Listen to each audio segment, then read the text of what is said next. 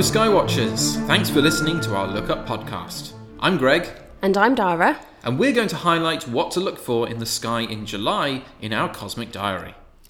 So when you're looking at faint objects such as stars, nebulae, the Milky Way and other galaxies, it is important to allow your eyes to adapt to the dark so that you can achieve better night vision. You should allow about fifteen minutes for your eyes to become sensitive in the dark, and do remember not to look at your mobile phone or any other bright device when you're stargazing. And if you are using a star app on your phone, then make sure to switch on the red night vision mode. Throughout the month, look towards the west after the setting sun and you'll find the planet Venus, the Roman goddess of love, hanging bright in the sky. On the evening of ninth of July, Venus will be close beside the star Regulus, only one degree apart in the sky. That's about the width of your little finger held out at arm's length. This blue-white coloured star rotates much faster than most, spinning only fifteen percent below the speed at which it would fly apart. Its rapid rotation means that Regulus bulges out around its centre and is more of an oblate spheroid shape, a flattened sphere. And if you wait until the fifteenth, you'll also be able to catch the thin, waxing crescent moon in the frame with this pair. Now, although July isn't a favourable month to catch meteors, there are several meteor showers that are beginning to become active, which then peak at the end of the month or even in August. The Alpha Capricornid meteor shower is active between the eleventh of July and tenth of August. And the Delta Aquariid shower becomes active around the twenty-first of July up until about the twenty-third of August. Now both showers peak around the end of the month, around the twenty-seventh to the twenty-ninth of July, but they are very weak. You may still be able to catch the very bright fireballs, so look towards the south after midnight where the radiance of these showers will appear in the constellations of Capricornus and the neighbouring Aquarius.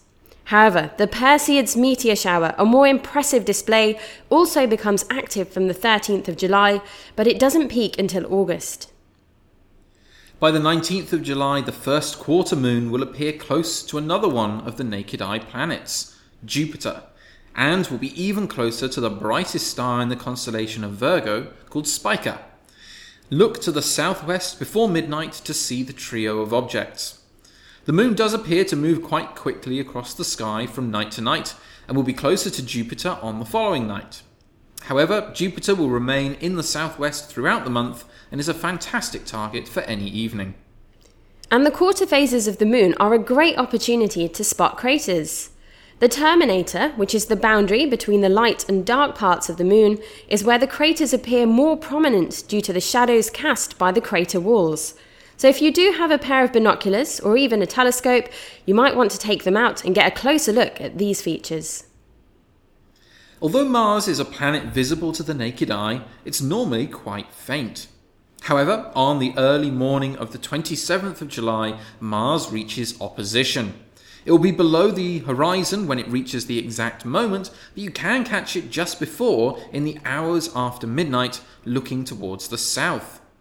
The opposition is when Mars is on the opposite side of the Earth compared to the Sun. The alignment of these bodies during opposition means that Mars is at its closest position to the Earth and so appears much brighter. The opposition for this year is quite favourable too, as Mars is also particularly close to the Sun in its elliptical orbit, meaning Mars will be even brighter than Jupiter. It will still appear as a star-like point of light, so you'd need a telescope to distinguish its shape and other features. You can spot Mars throughout the month, but it will only be considerably brighter for a few weeks on either side of this date. And by chance, there is also a total lunar eclipse on the twenty-seventh of July. The full moon will pass into the Earth's shadow, where sunlight would normally be unable to reach it. However, the Earth's atmosphere scatters or bends the sun's light such that the long wavelength red light is bent by just the right amount that illuminates the moon, giving it a reddish hue. Now, unfortunately, the moon will have already begun to pass into the Earth's shadow when it is still below the horizon for U K viewers. So when it rises, it will already appear a red colour.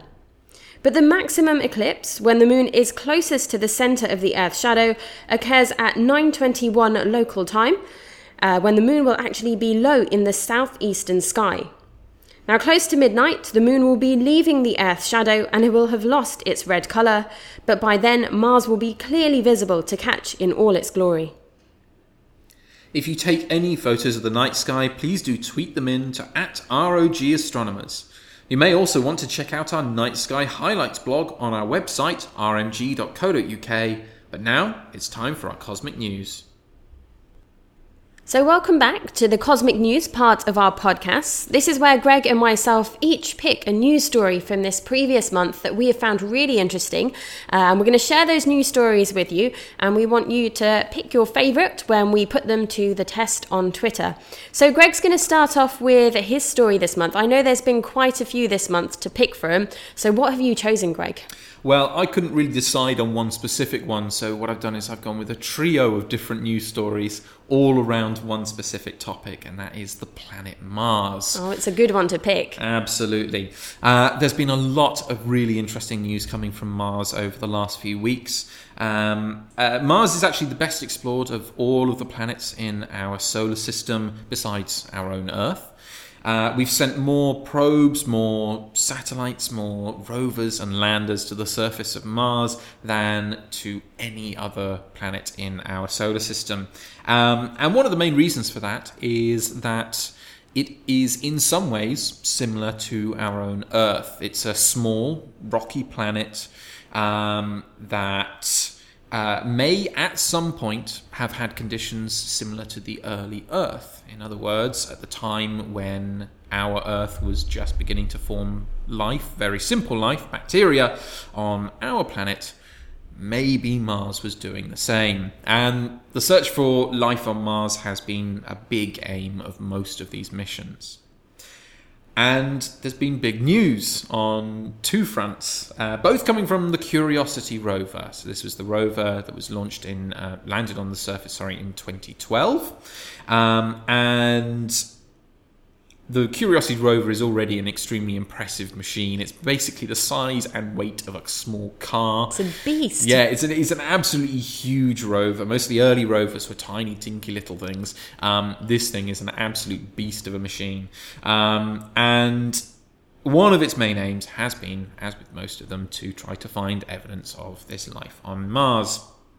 And over the last six years at this point, uh, it's been slowly climbing the side of a, a, a sizable mountain, basically, on the surface of Mars. And on its way, it's been checking out uh, certain rocks, certain features that might have been carved by water, indicating that maybe there might have been uh, life there. Um, and one of the things it's been doing is it's actually been testing the atmosphere of Mars.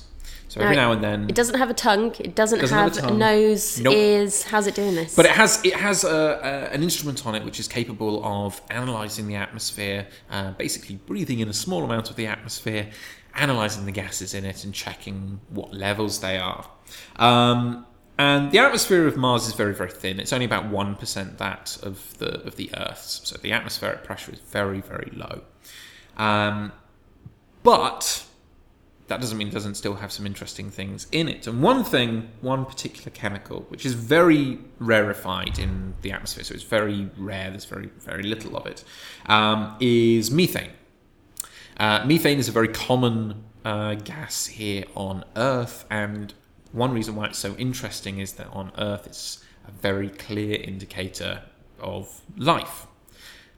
It's not uniquely produced by life, but a vast quantity of the different things that we do here on the Earth produces large quantities of methane. So there are lots of creatures here on the Earth that as a byproduct may produce methane. Absolutely, yes. And it's also a considerable byproduct of um, uh, farming, actually. One, one uh, can produces a lot. Uh, agriculture produces a lot of methane as well. Um, and so... the Curiosity rover has been checking the levels of methane, which we knew were there. We knew there was some methane, which, as I say, it could have been produced by things other than life. But what it's just noticed is that the levels of methane are changing on the surface of Mars, and more interestingly, they are changing seasonally. So whatever levels they are in winter, they will change as they go towards the summer and then change back when they go towards the winter.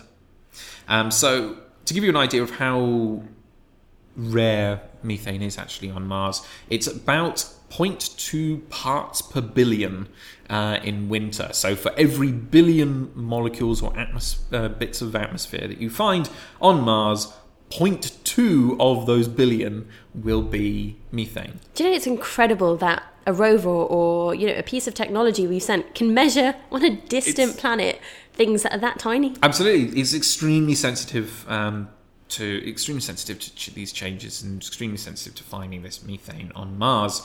Thing is, that's zero point two parts per billion in winter, but in summer it's zero point six. So it triples over the course of the, the year and then drops back down um, towards winter again. Um, now, for something to change seasonally, that could just mean that it's responding to heat or light coming from the sun. Because uh, at different times over the course of the year, Mars has a similar tilt to the Earth, so it gets the same sort of seasons of winter and summer that we do. So maybe this is just the rocks or something on the surface of Mars just reacting inactively to the change in light levels. Or... I knew there was a however. Yeah. Or maybe it... might actually be active life on the surface of Mars producing more methane at times when there would be more life around, more sunlight, more energy, potentially more life. I'm kind of, yeah, thinking about the idea of, you know, prey-predator and, you know, when the conditions are right, you may have lots more creatures there, yep. lots more organisms, they're yep. producing more methane, but in the winter, perhaps there are fewer of them, they've yep. they've died off for the so, season. So, to, to be clear, this we're not really talking about complex life forms here, we are talking about single-celled organisms, probably at best. There are other ways that this could also be an indicator of life. Maybe this methane is being released seasonally and that methane was originally produced by life. Unfortunately, methane is not a chemical that you can tell just by looking at it necessarily whether it is produced by life or produced by um, inorganic processes, so things which don't involve life. Um, one way that might be possible to do it is to check for a specific isotope of carbon. So methane is made out of carbon and hydrogen, um, but life prefers one specific type of carbon, which has a slightly different mass to other types of carbon. Um, so if we can ever get to the point where we are checking the isotopes of methane on Mars, then maybe, maybe we'll have some indicators whether it's been produced by life or not. But at the moment, we don't have that ability, so we can't do that just yet. So the second story that has come from Curiosity as well uh, is that it's been checking along the side of uh, something called Gale Crater, um, which is a particular feature on the surface of Mars, and, and also actually has uh, an, what we know to be an ancient lake bed as well. So there definitely used to be water in this part of Mars. It's one of the reasons why Curiosity was dropped where it was. And... It also has, Curiosity has the ability to drill down into the surface of Mars and just take small samples, not very far, um, only a few centimetres below the surface, but enough that you can start to look below the radiation-drenched uh, topsoil sure. of, of, of um, Mars, which probably wouldn't have any life left in it. So it's been checking deeper, and it has found a complex hydrocarbon. So this is a complex organic molecule. Organic doesn't necessarily mean that it's produced by life, but the more complex the hydrocarbon you find, the more complex the string of carbon atoms with hydrogen attached to them that you find, the more likely it is that it was produced by life. And this is the most complex hydrocarbon that we found so far on Mars. This particular type of hydrocarbon um, is called a thiophene, um, which means that it also includes at least one sulfur atom somewhere in the molecule, um, which is key to actually preserving the, the compound. Sulfur uh, atoms in the molecule is useful for, for keeping the compound uh, intact um, and stopping it from breaking up through radiation and all sorts of other things. So that's good. Both interesting, tantalising glimpses of life on Mars. However, I knew it. There is some bad news, I'm afraid. Uh, at the moment, uh, Curiosity is one of two rovers which are on the surface of Mars. The other one is Opportunity. Now, Opportunity, unlike Curiosity, is a solar-powered uh, rover uh, on the opposite side of the planet from where Curiosity is. Uh, Opportunity's been running since two thousand four. So it's a slightly it, older one. Slightly older, and yeah. This is the twin rover. It's it's it is a different uh, different class of rover. It's a different type, but uh, it is working at the same time on similar projects. Um, and actually, it was only supposed to last about ninety days. We're now fourteen years in, so it's doing well. Um, the problem is because it is solar powered. Mars actually has a big problem with, with dust storms. So even though its atmosphere is very, very light, it can throw dust up into uh, up into the atmosphere, which can block sunlight. And if your uh, if your rover is solar powered, it very much needs all of that sunlight. And unfortunately, right now Mars is having a particularly bad dust storm, which is covering almost the entire surface of the planet. Poor Opportunity. Yeah. So Opportunity's Uh, solar power levels are at critical. They don't have, they're basically not receiving any sunlight, certainly not enough to power the the, uh, the rover. Uh, it has powered down uh, into a sort of a hibernation stage uh, and is hoping to outlast the storm. It's not clear whether it will. Uh, there are some issues with if it gets too cold, that can severely impact its battery life. Um, But luckily, the dust storm is actually acting like an insulator and keeping the, the rover a little warmer than it no- would normally be. So that's a good thing. Uh, hopefully, Opportunity will survive this uh, this storm. It's survived bigger in the past, so it should be capable of doing it. But then again, it is a very old rover at this point, fourteen years, much, much longer than it was intended to last. So we're keeping our chance. fingers crossed. Fingers crossed, Opportunity will come back. Just in case you're wondering, Curiosity is built with uh, nuclear power, so it actually doesn't suffer from this. Uh, so it's actually just watching the storm um, and hoping, I suppose, that its uh, twin on the other side, its brother on the other side, is will be okay eventually.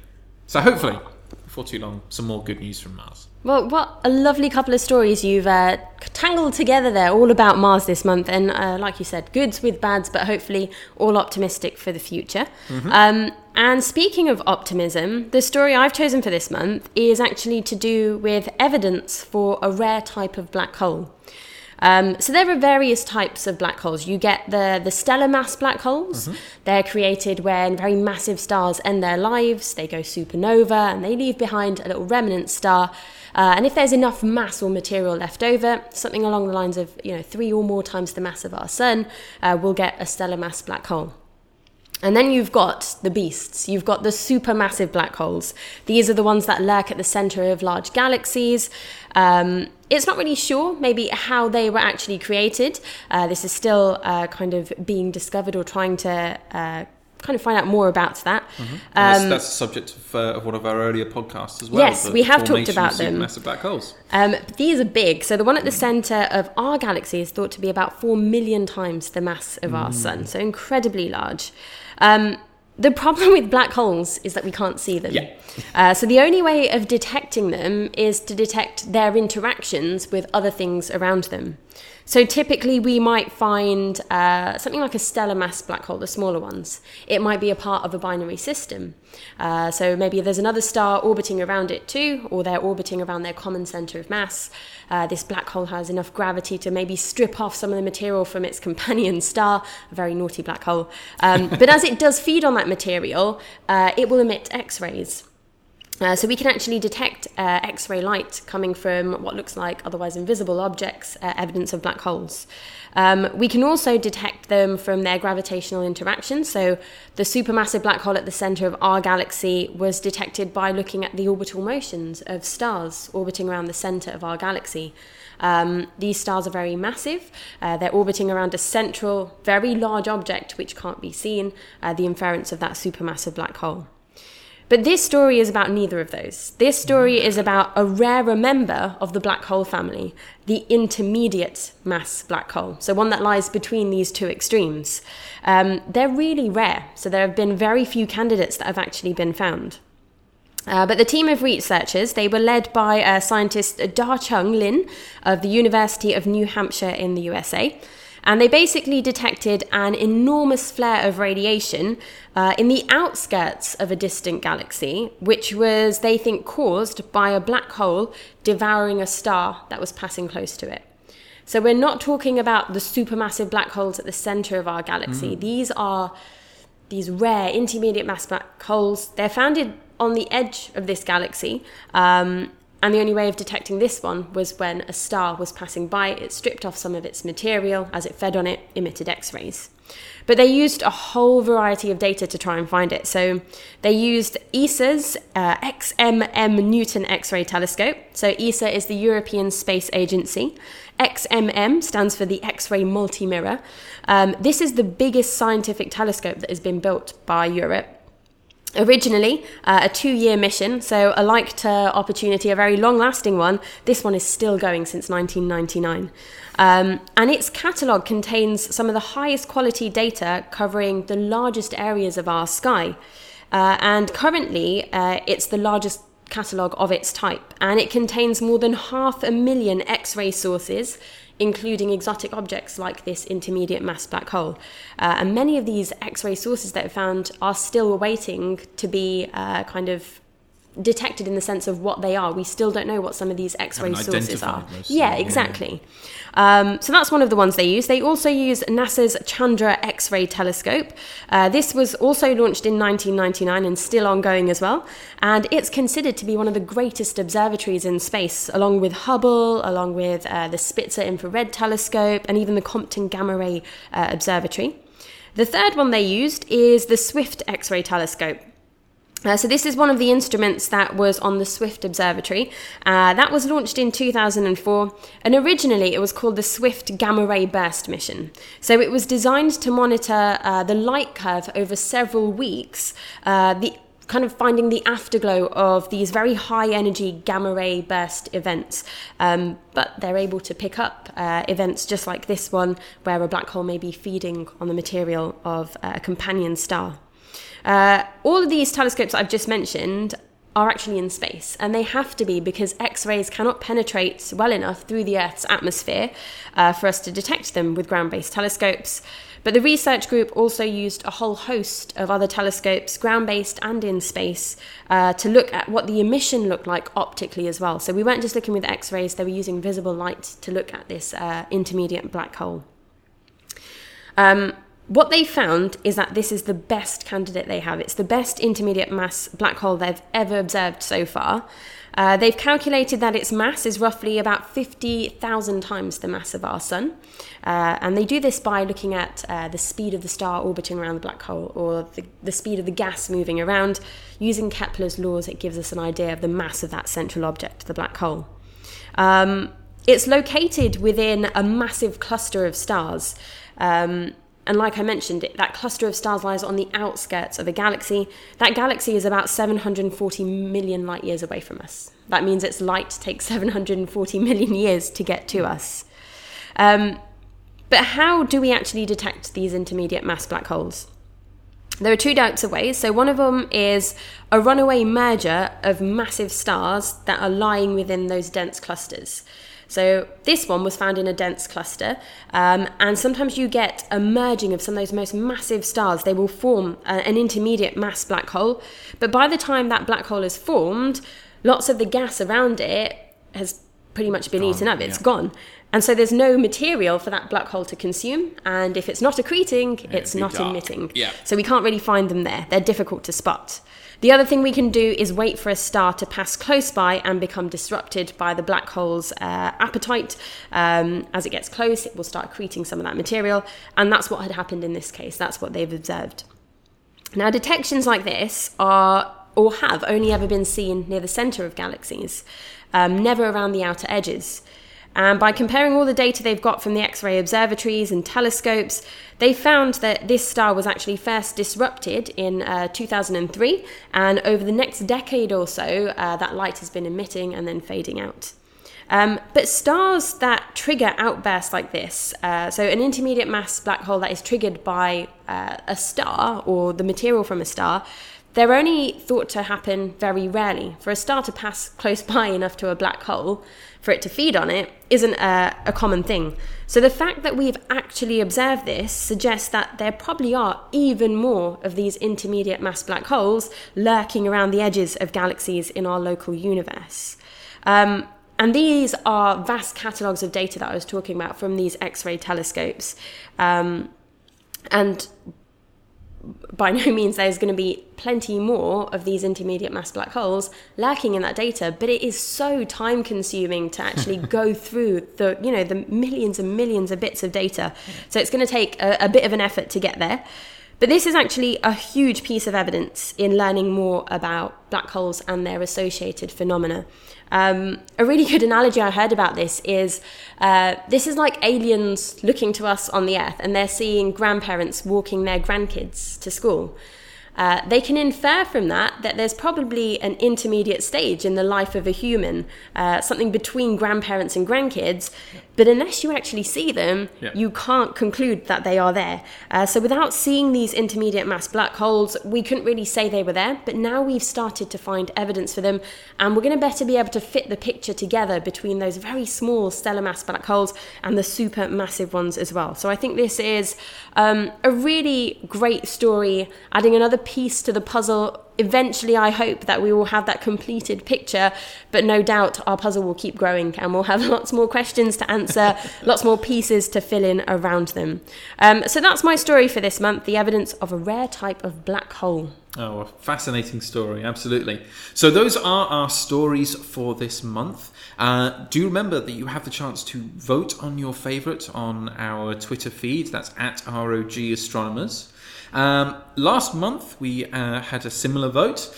Uh, we had two stories. Uh, Dara, Dara's story was on the strangely shaped moons of Saturn, these ravioli-shaped moons.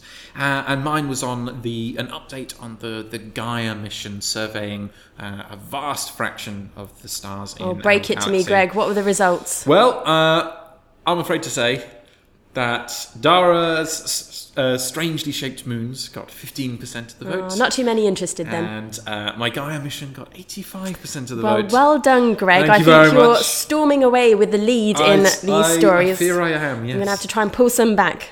So hopefully, uh, vote for Dara's uh, news story this month, and maybe we'll get her a win. So, um, in order to listen to our other podcasts, you can find them all on SoundCloud or on iTunes. Uh, all you need to do is search for uh, Royal Observatory Greenwich, and you'll be able to find us on either of those. Hope you join us next month for more from Look Up.